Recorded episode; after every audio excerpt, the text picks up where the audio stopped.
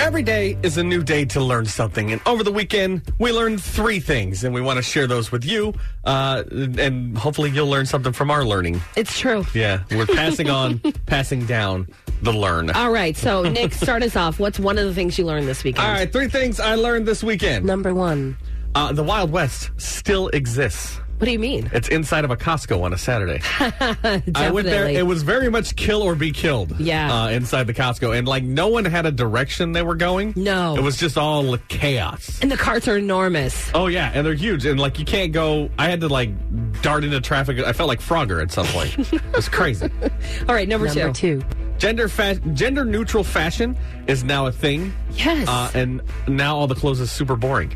Yeah, especially on Old Navy. Like everything's just gray and taupe Yeah. and like light pink, and it's like there's no style anymore. Trying to find something cool and hip, and Yeah. you know me, and it's just gray sweats now. That's cool. Number three. Uh, growth or grass in the Pacific Northwest never dries.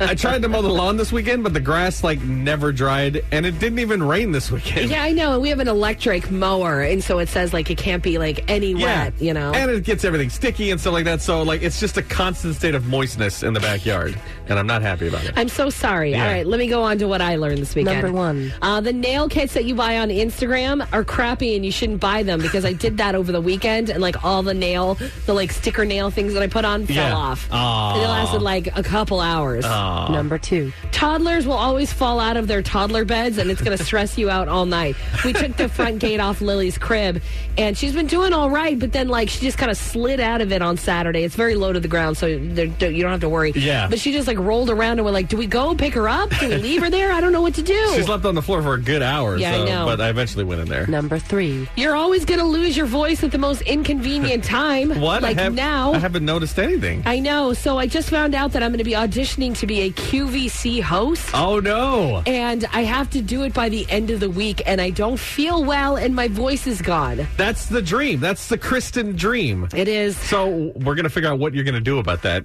Coming up at six thirty, we gotta get into the details, like what what you have to submit, Yes. and like how you're gonna pull this. Should I voice you over? oh my gosh, that would be horrible. no. 6.30 on New Country 99.5 The Wolf. We're Nick and Kristen in the morning.